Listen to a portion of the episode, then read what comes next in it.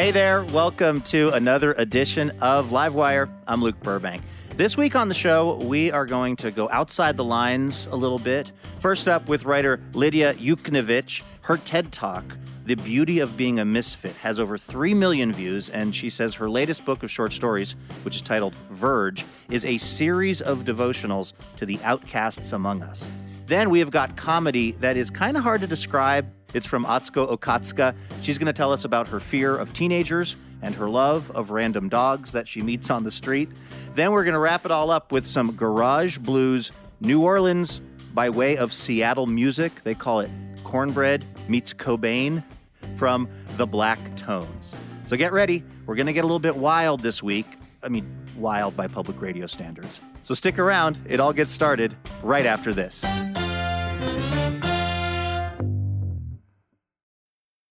I'm Alex Schwartz. I'm Naomi Fry. I'm Vinson Cunningham, and this is Critics at Large, a New Yorker podcast for the culturally curious.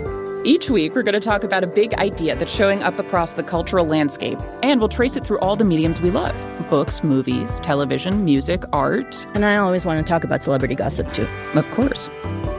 We hope you'll join us for new episodes each Thursday. Follow Critics at Large today, wherever you get podcasts.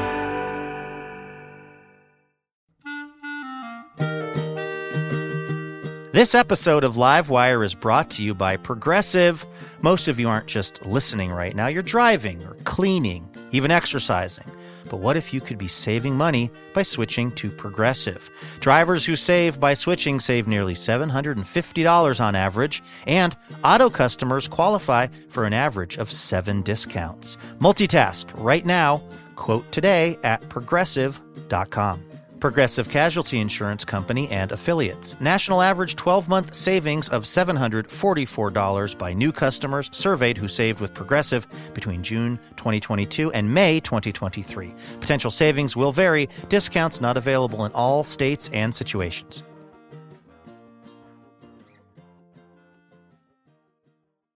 Hey, Elena. Hello, Luke. How are you? Are you staying cool? I'm trying. Boy, has it ever been a warm, warm summer in the Pacific Northwest. How are you doing? And more importantly, how are your cats doing? How are they getting through it? We have air conditioning in like one part of the house, and they just recently discovered mm-hmm. where the vent is. And now they all of a sudden they really like each other. They sit really close to each other in the fall of the cold air from that vent. I think I saw a picture of this on yeah. Instagram, and it looked like you and your husband were actually not getting full access no, to the we AC. Don't, no because the cats had kind of taken control of it. Yeah, there's like one really like shooter vent. Uh-huh. We don't feel any of that cold air. It, it just filtered into their fur, and that's it. But anything for the babies. And I know that you're in like one of the non air conditioned rooms in your house so that we can record this edition of Livewire. so we probably better get to it before you pass out. You ready to do it? Yeah. All right, Molly, are we recording? We're rolling. All right, take it away, Elena.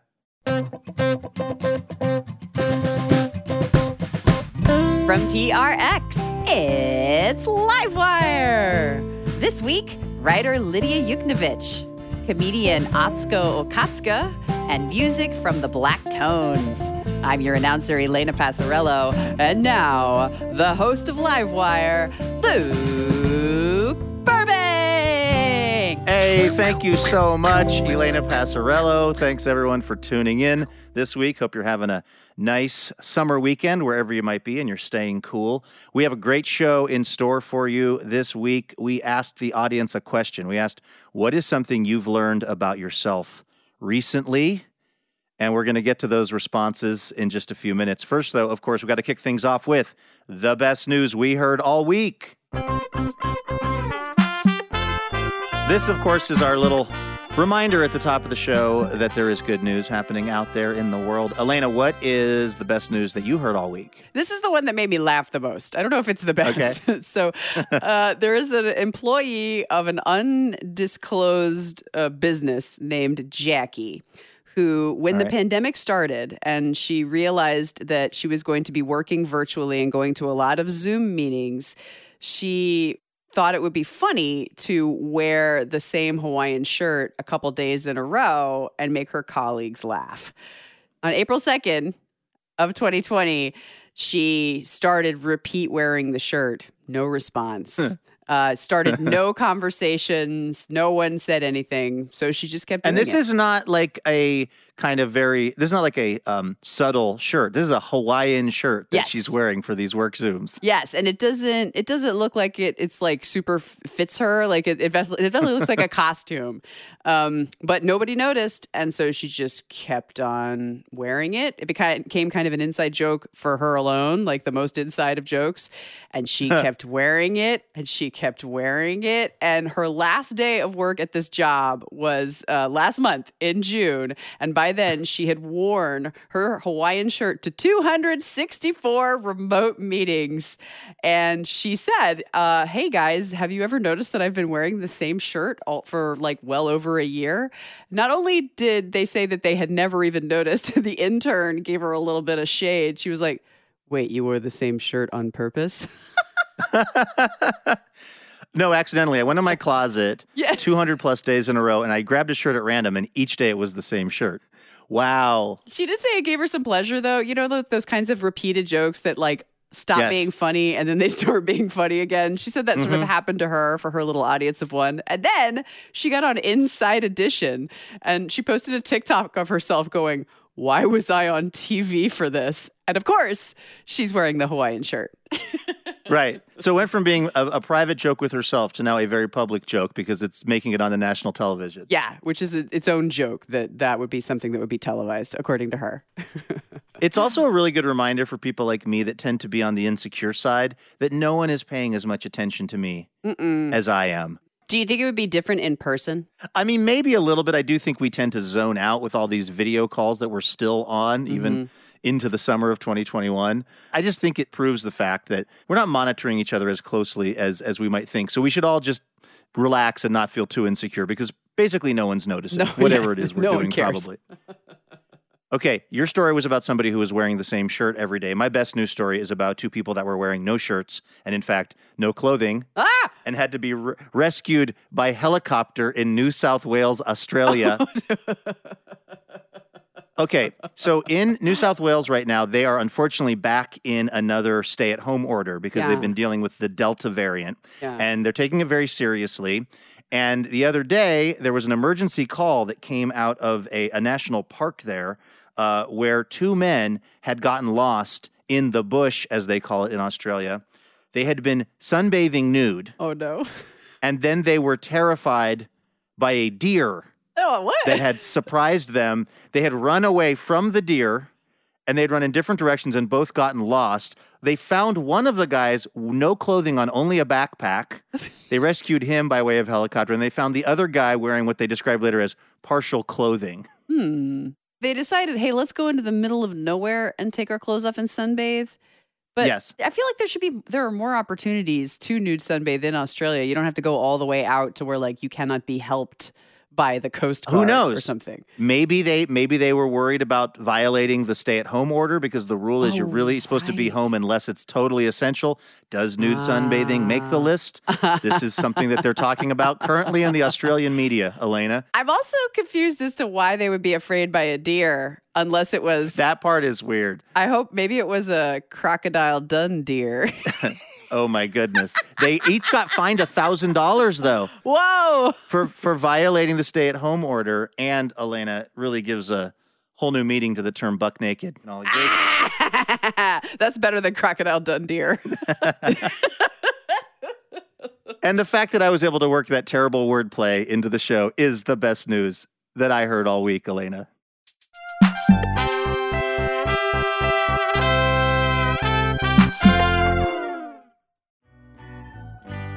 All right, let's invite our first guest over. If we're going to be talking about kind of going outside the lines on the show this week, Lydia Yuknavitch is a really great person to start that conversation with. Uh, her TED Talk, The Beauty of Being a Misfit, has over 3 million views, and her memoir, The Chronology of Water, was a finalist for a PEN Award. Uh, her latest work is a collection of stories. It's titled Verge, and she says it's a series of devotionals to the outcasts among us. Uh, we talked to Lydia back in February of 2020 at the Alberta Rose Theater in Portland. Take a listen to this.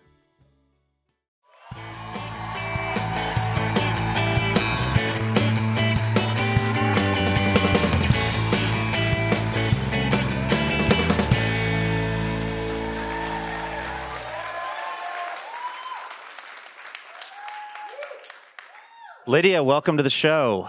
Pleasure to be here. Um, how would you describe the various characters in this new book of yours, Verge?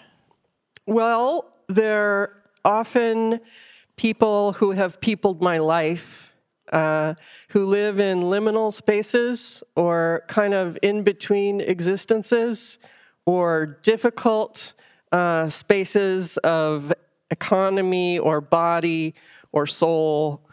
And I, I guess I just want to be one of the people on the planet who's uh, making the argument that those characters can be literature too, with a capital L, and that difficulty and even brutalities and violences and the things we kind of cringe to look at contain real people who, um, you know, also experience moments of grace and beauty and tiny instances of hope.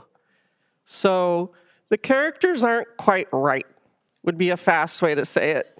But it would seem that that's not necessarily their fault. No. The circumstances that they're put under are extremely trying, but the people are people. Right.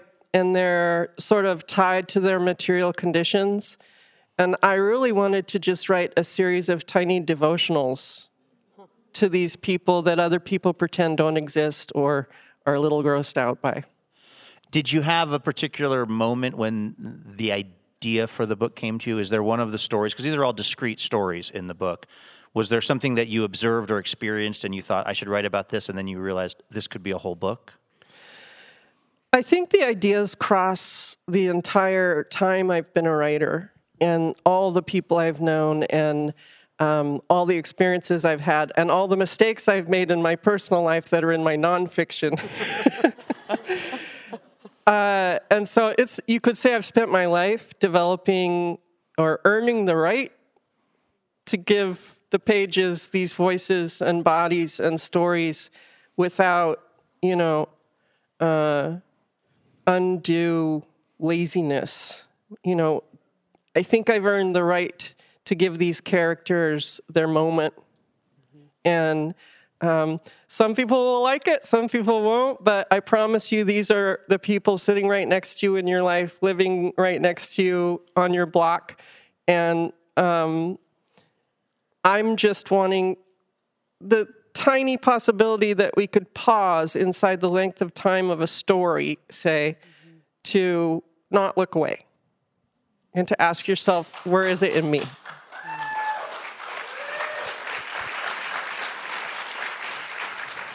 Is I mean this the stories come from really all over the world in this book, but is there something Portlandy about it too? Like did your experiences living in the city of Portland inspire any of this?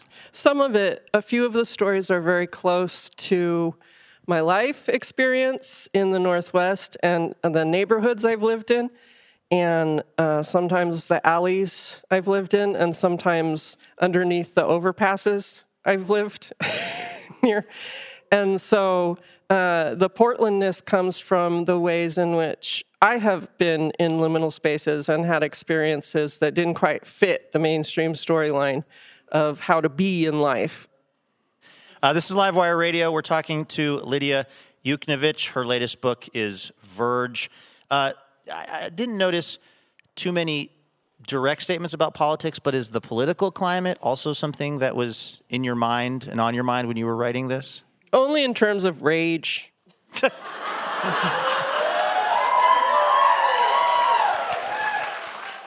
that would be a yes. Yeah. Then the rage I had broiling from the times we're in, uh, I tried to bring down to the small souls of individual characters who have to really live the suffering. Uh, to remind us that our suffering on, say, Facebook isn't the suffering. Mm. Or, you know, how mad we get when we watch TV and it doesn't go how we want it to. That's not the suffering right? I mean, I'm making fun of all of us, and I'm reminding us that you know storytelling is a is a sort of outlet for rage that is quite a bit more positive than the um, current squabbling where we try to poke each other in the eye all the time. Storytelling uh, can heal, it can bridge differences, it can open up realms between people who ordinarily wouldn't look at each other. Um, so it's like a real energy in the world that is a place to put rage. And I know I'm not the only person in the room who has used rage to uh, move away from my own, you know, difficulties, to get out of my father's house, for example, or to get away from difficulties or violence coming at me. Rage can be productive and generative, especially women's rage. There, I said it.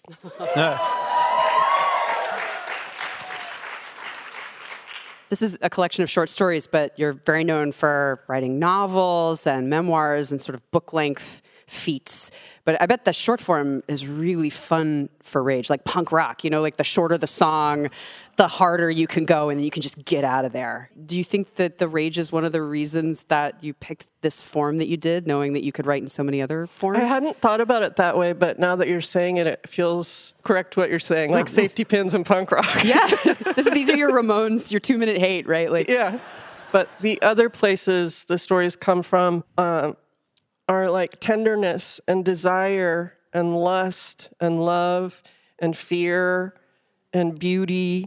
And uh, the mode of the short story in this particular book i'm trying to find a different way of storytelling to be honest with you. And i moved away from the tradition of short story writing to write um, characters with plots that don't resolve mm-hmm. on purpose and to leave them in their state of being. This is Livewire from PRX. I am Luke Burbank. Right over there in Corvallis is Elena Passarello. Uh, we are talking to writer Lydia Yuknavitch. Her latest book is Verge. We're going to get back into that conversation in just a minute. First, though, a short break. Don't go anywhere because we will be right back.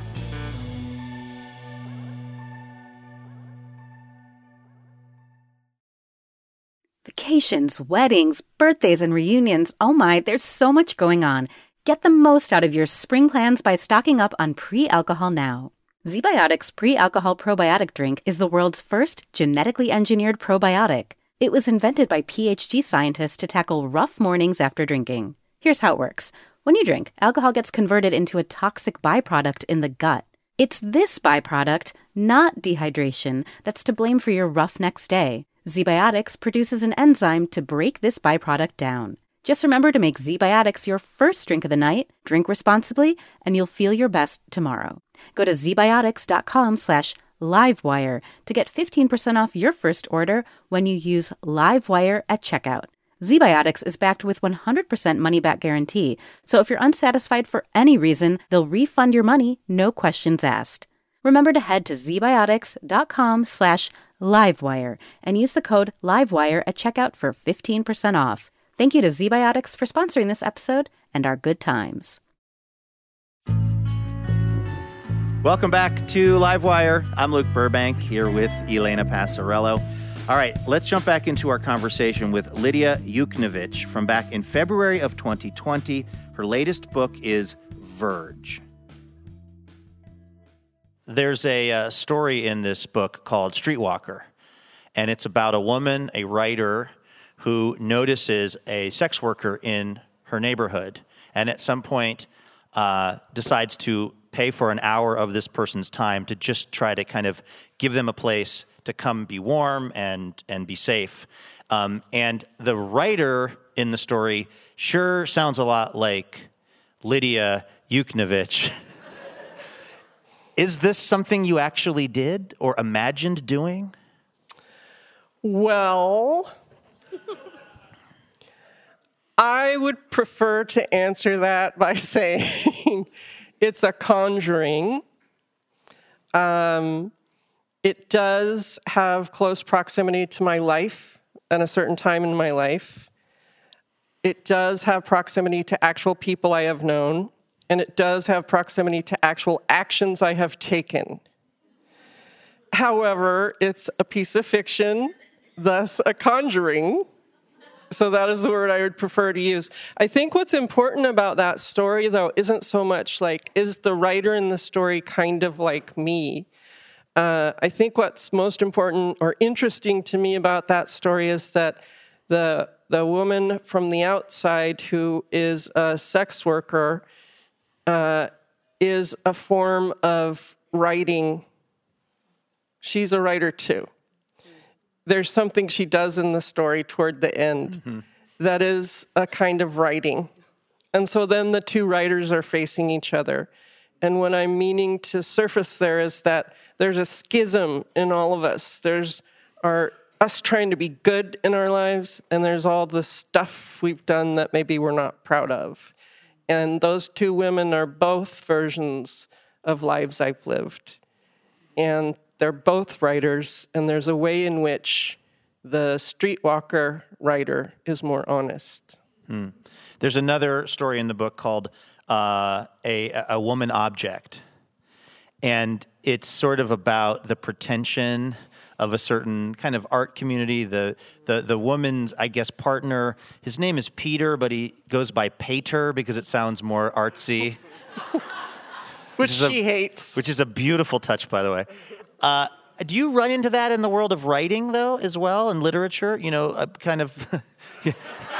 Lydia just looked at Elena Passarello. Two talk about two writers uh, identifying experiences in each other. Like you seem like an unpretentious person to me, who sometimes moves through what could be a pretentious world. all the time.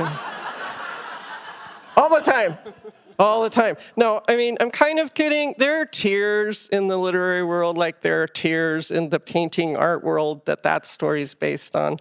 And I just take notes when I'm in the weird realm of, of fancy, pretentious, hierarchical, strange creature. I, I take deep notes so that I can write the next story, in which I try to take down or deconstruct the hierarchies at every level possible.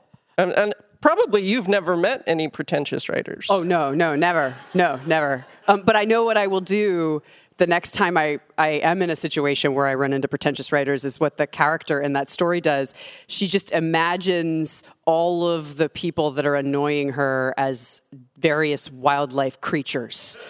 Uh, which is just like I can't wait to play that game, and I hope that my face doesn't show it when I'm like drawing like whiskers and a nose on, you know, insert. I hope your face does show it. Speaking of, um, uh, you know, I guess sort of rarefied air, your memoir, The Chronology of Water, is being adapted into a film. What's that like for you to know that your story is going to now be portrayed by somebody else and told by other people? completely freakish uh, on the one hand. And for me personally, it's more like there's a beautiful second piece of art happening that's like a little satellite far away from me. And I'm still just me sitting at home in my underwear trying to write while this crazy satellite thing does its thing around me. And so maybe it turns into something and maybe it doesn't, but I'm just me looking at it like, look at that. but I love that somebody else wants to make a piece of art because I made a piece of art. That's the piece I care about.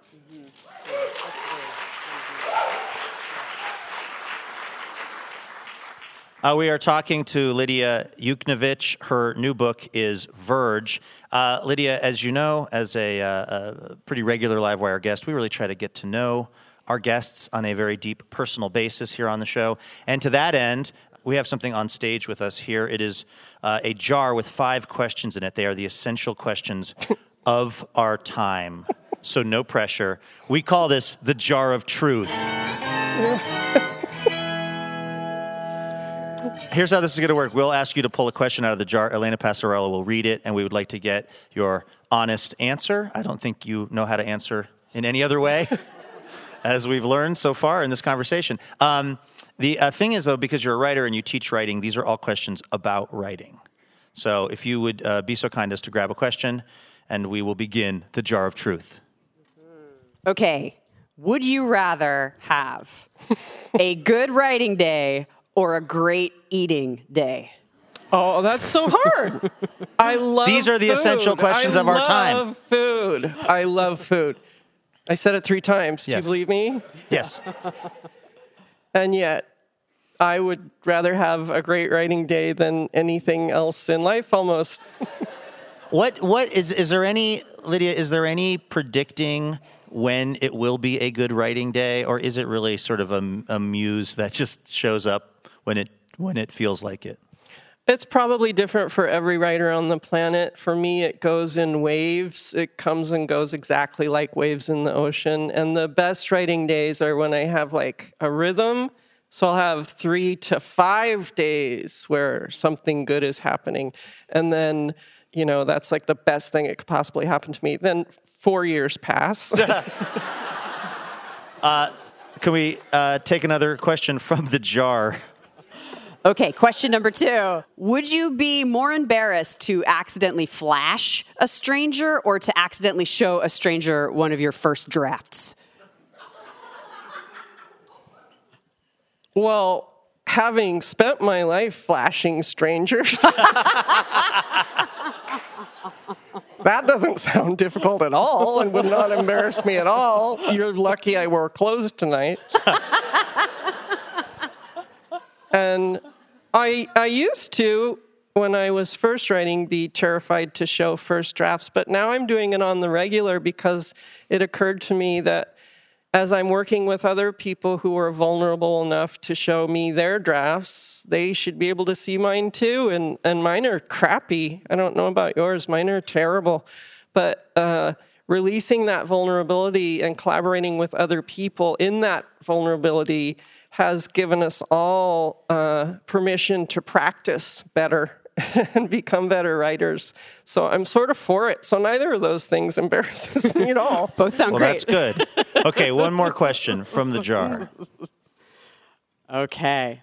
Can any essay that starts by referencing a definition from the dictionary turn out okay? Webster's dictionary defines courage as, and then the, the essay proceeds from there. The only way in which it can turn out okay and you can save yourself humiliation is if you lie in the definition. Oh, that's an amazing prompt. You must invent it and lie. That's you, we should start like a like a global writing challenge where everyone writes that like kind of tired essay trope, but it starts with a false definition, and then you prove the definition to be true Exactly. over the course of your essay. Hashtag Yuknavitch challenge. Right. Got it. Right.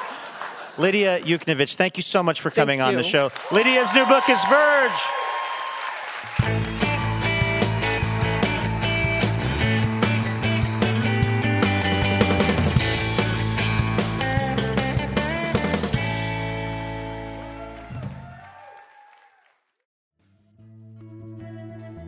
That was Lydia Yuknavitch, recorded at the Alberta Rose Theater back in February of 2020 here on Livewire. Her latest book is the short story collection Verge.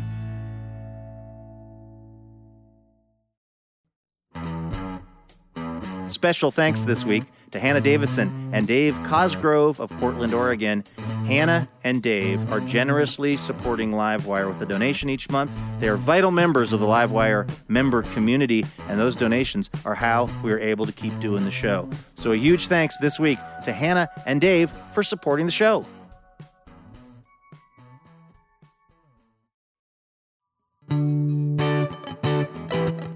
This is the Livewire House Party. I'm Luke Burbank here with Elena Passarello. Each week on the show, we like to ask the audience a question. We send that out via our various social media channels. Uh, this week, we asked the audience, What's something that you have learned about yourself recently? Uh, what's the audience telling you, Elena? Here's one from Ellen.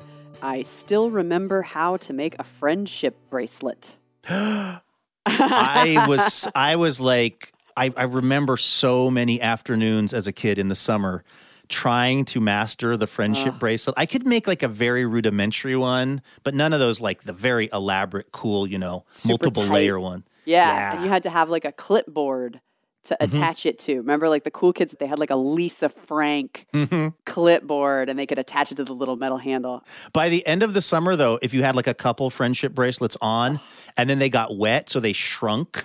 You'd have like basically lost all circulation in your hand. And at some point, your mom would look at you and go, You're cutting those things off. First of all, they're disgusting.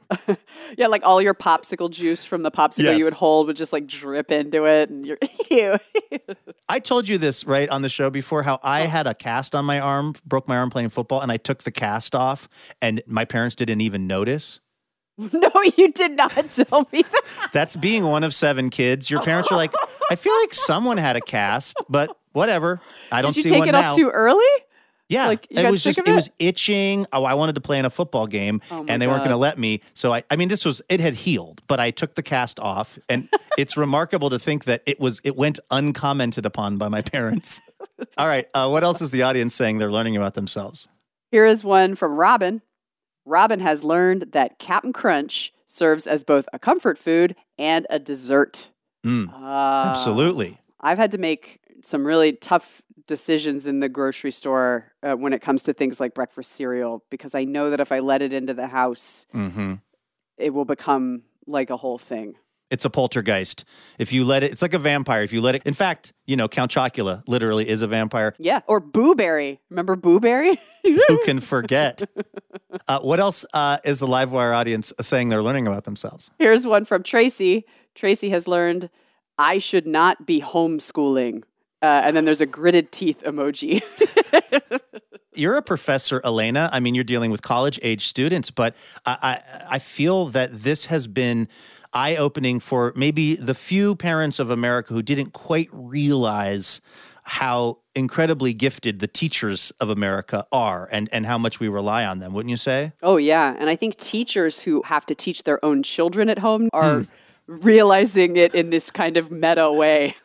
right. My friend Bonnie has a 10 year old.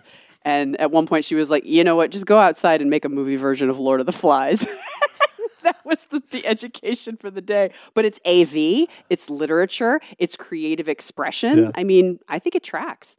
The unfortunate thing is, some kid in that neighborhood is getting bullied. If you stick strictly to the plot, could we make a movie of a book where someone doesn't get their glasses shattered? Yeah. isn't- it's like a study of human cruelty towards each other.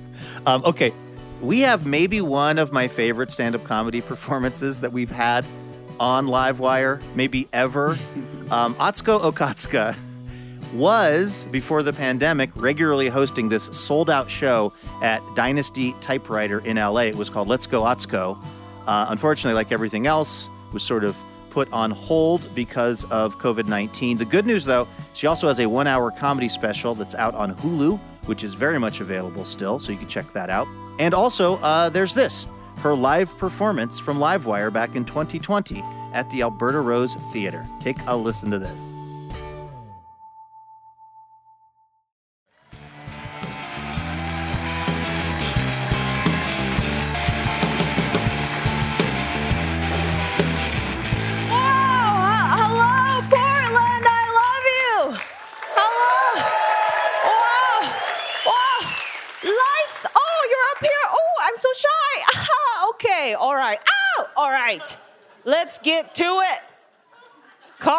Let's get to it. I will now do comedy.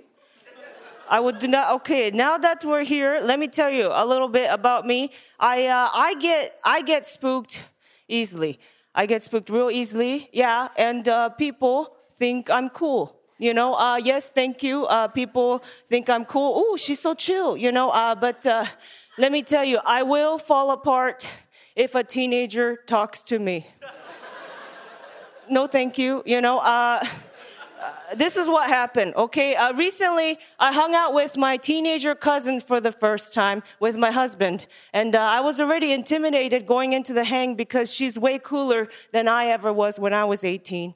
She wears uh, colored contacts. She has numerous boyfriends.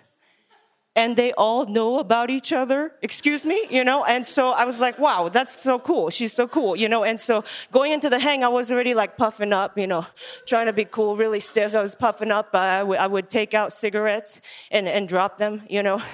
Uh, any sudden movements, woo, I just crumble, you know? Yeah, and, uh, you know, we were just small talking, me, my cousin, and my husband, when suddenly my teenager cousin says the most terrifying thing to me ever. She just looked me straight in the eyes and she goes, Hey, You skate?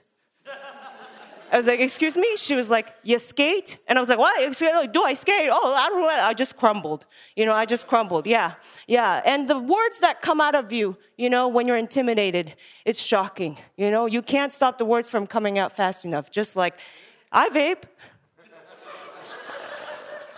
Comedy Central, I don't know, bi-coastal, do kids say that these days? Fresh produce, you know, it just all came out of me. And I, I couldn't stop the words from coming out fast enough. And I also watched too, as my husband also crumbled. Uh, he was like, uh, do, do we skate? Uh, well, one time we did buy a skateboard. Uh, you, you, you mean like Tony Hawk? And I was like, damn, damn, you know, because Tony Hawk is like so 2002, you know, like. It, excuse me, we're trying to be cool here, you know. And so before he said anything else, I just stopped and I was like, uh, yes, uh, like Tony Hawk and other people who came after him. yes. And so I saved him. I was like, okay, and you stop now. And uh, I looked back at her and I said, uh, do we skate? Uh, yes, we do. We are skaters now. And I just presented myself to her, and uh, I was like, "What just happened? what just happened? I just crumbled, you know." But you, you know what it is? It's it's gaslighting. Yeah, yeah. What she did was gaslight. Yeah, because because how can you look at me? Okay? How can you look at me? And my husband too. He looks like straight out of J. Crew sales rack. Okay? How can you look at us and and then ask such a question? Yes, skate? That is the most loaded, most terrifying thing you can say to two adults who are already trying so hard. Okay? You skate. What, what does that even mean? Use your words, you know? I want to be like, use your words, girl, you know? What does that, the ice skating or skateboarding, you know what I mean? I got so mad thinking about it. I was just like, you know what? You know, it's 2020. Use a, you ride a bicycle, okay? Like an adult, you know? I wanted to just skateboarding, you know. Stop messing with my cool, you know. Stop. I'm already trying so hard, okay? Just regular life is hard for me already. It is. Regular life is so hard for me already. You know, people call me out. I say weird things, you know. Like the other day, let me tell you, I'll tell you right now. The other day, I touched tongues with a stranger's dog. Thank you. Listen. Listen. This is what happened. I did. Yes. I saw a dog being walked by its owner, so I got excited. I bent down to pet it, and uh, uh, the dog started licking my face, just. and uh, yeah, I started to talk, so I opened my mouth. So boom, contact, you know. tongue to tongue, and uh, uh, let me tell you, I let it give me a few more, you know, uh, because life is hard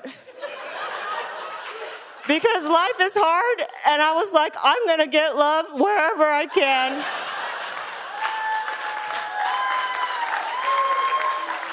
right here will do, you know? And so it was me and this dog, tongue to tongue. And uh, let me tell you, the owner, the owner of the dog, she hated it. She did not like it at all. Uh, she gave an audible. She was like, ew.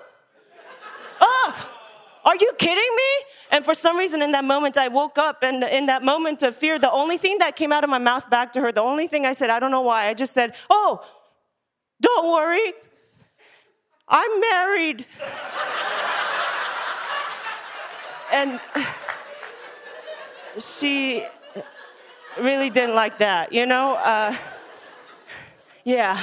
But that's just me. Weird words come out of my mouth, you know? And I don't do well, you know, when with embarrassment, with shame. Anytime I feel it, anytime someone calls me out, I go for the jugular. Anytime someone's like, Atsuko, why'd you say that? Atsuko, why'd you do that? I'm always like, well, you know, I never wanted to be here anyway. I give up right on you, you know? Atsuko, why'd you do that? Atsuko, why'd you say that? You don't skate. I'm always like, well, you know, None of us had a choice, did we? and I'm a firm believer in that statement. I truly am a firm believer in that statement. Yeah, like life, like all of us, okay? Like being birthed is the ultimate, I thought you'd like this. situation that we were all pushed into, okay? None of us had a say, okay? None of us had a say. We all come out crying, is what I'm saying. You know why? Because it's all terrifying, okay? Our mothers had the brilliant idea oh, here's a surprise, here's a surprise gift. You live here now. You live here now. Open your eyes. We come out crying. Our first breath hurts as babies. We're just like, cut to an adult grown man in the same room sneezing 30 times in a row. Just, achoo, achoo, achoo. You're like, oh my God, what's that? That's your father. that is your father. He cannot get it together. Okay? Life is freaking scary, all right, is what I'm saying. So I'm sorry I made out with your dog. I never wanted to be here anyway. I'm trying so hard. trying so hard. Every day is chaos. You put on the news. I'm starting to think the second coming is near. You know, yeah, I am. I'm starting. It's yeah, is Jesus coming back? They keep talking about it, or am I dreaming? You know, it's been two thousand years. Like how long? If someone told you they were coming back, I'm serious. I'm serious. How long would you wait? How long would you wait? Until you deem them missing, you know? I, I don't. Call, look, call me impatient, you know? But I say this out of concern, you know? Like, maybe Jesus has been back, but he's not okay, you know? Maybe we should go looking for him. They already got him once, you know? And uh, they, got, they got him pretty hard, too. Yeah. Kind of why he left, you know? Um, no, honestly, thank you so much for being cool about that joke. Um, yeah, no, because I did that joke at a college recently, and after the show, a woman came up to me and said she was really offended by my Jesus joke. Yeah, she was like really offended. And I totally get it, you know? It's too soon. Ivan Atsuko, thank you so much. Thank you. That was Atsuko Okatsuka from back in February of 2020 at the Alberta Rose Theater. There's so many things, Elena, that I miss about uh, the sort of normal version of our lives together. But being on stage and watching the audience be both cracked up and also mystified by Atsuko, those are the kind of moments that I miss about doing these shows remotely. But luckily, we're going to be getting back to doing live shows this fall, so that's going to be really fun. Oh, I can't wait. Yes. Yeah, I'll see you there. Um, all right, this is Livewire. Uh, we've got to go to a quick break, but we'll be back in just a minute with some music from the Black Tones. So stay with us.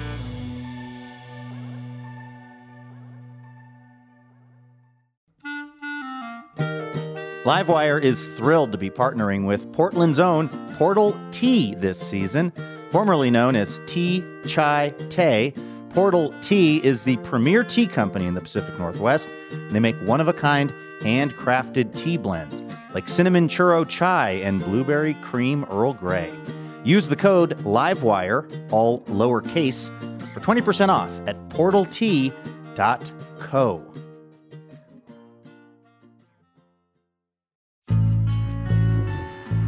Welcome back to Livewire. I'm your host, Luke Burbank, here with Elena Passarello. All right, let's hear some music. Uh, you could say that our musical guests this week are sort of a mixture of Kurt Cobain and cornbread. You could say that because that's literally the uh, title of their debut album. It's called Cobain and Cornbread. It is the first offering from Eva and Cedric Walker.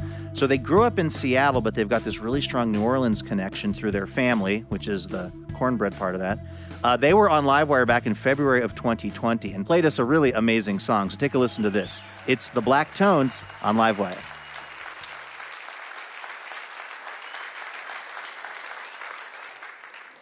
Let me ask you, Eva, what was the musical scene in your house with, with you and Cedric growing up? Like, what was the vibe?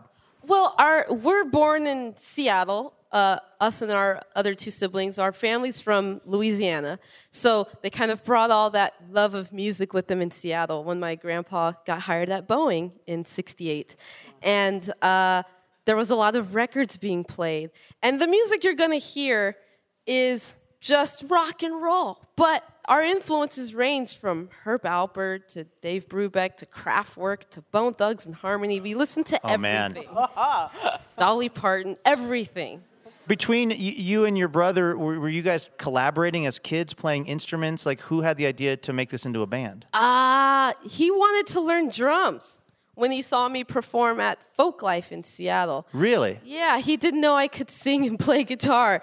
And Did you so- guys grow up in the same house? Yes, we did. He had no idea you could sing or play guitar? Yeah, to be fair, I didn't show anyone. I was too scared. Really? It's scary to sing in front of people that will be honest with you. Um, and uh, he saw it and was like, "Whoa, she could do that!" So he was like, "Hey, I want to learn drums," and I was like, "Okay," because I'm a drummer too. I was like, "I'll teach you drums." So I Is that how you guys talk at home? That's Yes, pretty that's weird. how we talk. Is that's how we, this is Cedric's not an nodding? exaggeration. This is an exact. Uh, this is how it went. Yeah. So I was like, okay, I'll teach you drums. So we did a summer of drum lessons, and then we started the Black Tones. Okay, but this is a sibling relationship as well. Uh, do you guys have disagreements about the music or how a song should go? No, I'm very happy. That's. That was Cedric yelling from behind the drum kit for the radio listeners. Cedric, blink twice if she has you trapped in the band. but seriously, but seriously, like, how, how do you guys kind of how do you guys negotiate out this stuff and also separate the family aspect of it from the band aspect? You know, it? to be honest with you, and he's so happy. To be honest with you, um, I don't think I could do this music thing, like the, the traveling, the waking up early. I don't think I could do this with someone I'm not related to, actually. Uh-huh. So it makes it easier because we can disagree or be kind of mad at each other. But whatever, we've been doing that since we were womb mates because we're twins. And, Oh, uh, I don't think I realized that part of yeah, it. So- we've, I've been right since we've been in the womb. So wow. Okay. So uh, it's just it works out just fine. I think I think Cedric's rim shot really said it all. Um, what song are we gonna hear? Uh, I hate spiders, but I love the blues. So I wrote a blues song about a spider trying to kill me. Okay. It's called Mama, There's a Spider in My Room. This is the Black Tones right here on Livewire.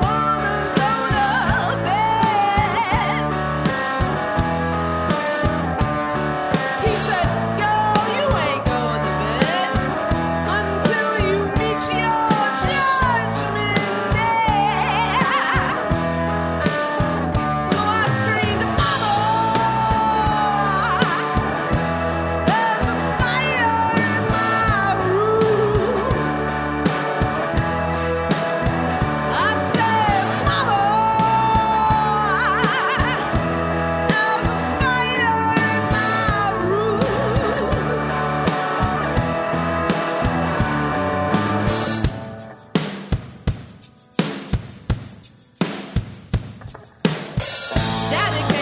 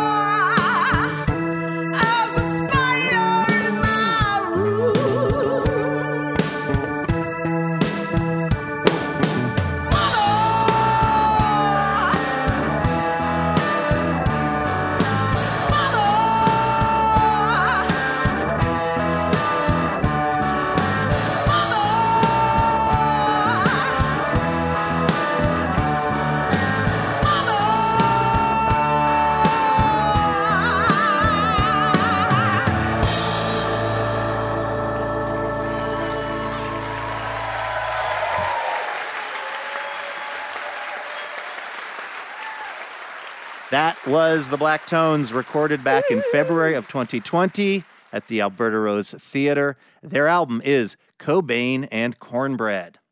All right, before we get out of here, a little preview of next week's show. We're going to be talking to one of our all time favorite and probably maybe most frequent guest, Elena, at least during your and my time working on the show. Hanif Abdurraqib is going to stop by. Like about every other show, we uh, are somehow able to get Hanif on the program. Uh, we're going to have him on to talk about his very intense and super wide ranging musical appreciation, uh, which is always something to behold. Uh, then Eula Biss is going to stop by to talk about her book, Having and Being Had. It sort of explores the idea of home ownership, but then it gets into white privilege and gentrification and being middle class in America and what that looks like, depending on what your race might be. Uh, then we have music from alt country darling Lydia Loveless. So do make sure you tune in for that. All right, that is going to do it for this week's edition of Livewire. A huge thanks to our guests, Lidia Yuknavitch, Atsuko Okatsuka, and the Black Tones. Livewire is brought to you in part by Alaska Airlines. Laura Haddon is our executive producer. Heather D. Michelle is our executive director. Tim Harkins is our production director. Our producer and editor is Melanie Sevchenko. Our assistant editor is Trey Hester. And Jennifer Vo is our social media manager. Our music is composed by A. Walker Spring, and Molly Pettit is our technical director. Our house sound is by D. Neil Blake, and this episode was mixed by Corey Schreppel and Molly Pettit. Thanks so much, as always, to Carlson Audio. Additional funding provided by the Oregon Arts Commission, a state agency funded by the state of Oregon, and the National Endowment for the Arts. Livewire was created by Robin Tenenbaum and Kate Sokoloff. Our show is made possible by the generous support of our members. This week, we'd like to thank Hannah Davidson and Dave Cosgrove of Portland, Oregon. For more information about our show or how you can catch our podcast, mosey on over to livewireradio.org. I'm Luke Burbank for Elena Passarello and the whole Livewire crew. Thanks for listening, and we will see you next week.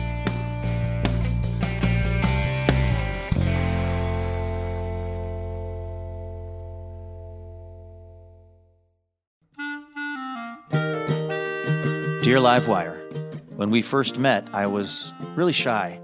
I had no idea we'd spend so much time together or that you'd be one to fill my heart with, with joy and make me want to be a better person. Oh, I'm sorry, I didn't know you were here. I was busy reading a review from one of our many, many rapturously smitten listeners. Oh, wait, actually, no, sorry. This is from Elena. Anyway, the point is, uh, it would be really helpful if you wanted to leave us a review. Feel free to say really nice things about us, and uh, we'll even read them now and then on the show. So you might hear your review of Livewire read on the program itself. Uh, reviews help other people hear about the show, and then we can keep doing this for a long, long time because we love having this job. Uh, thank you so much if you've left a review, and if you're about to leave a review, you can go ahead and do it right where you get the podcast.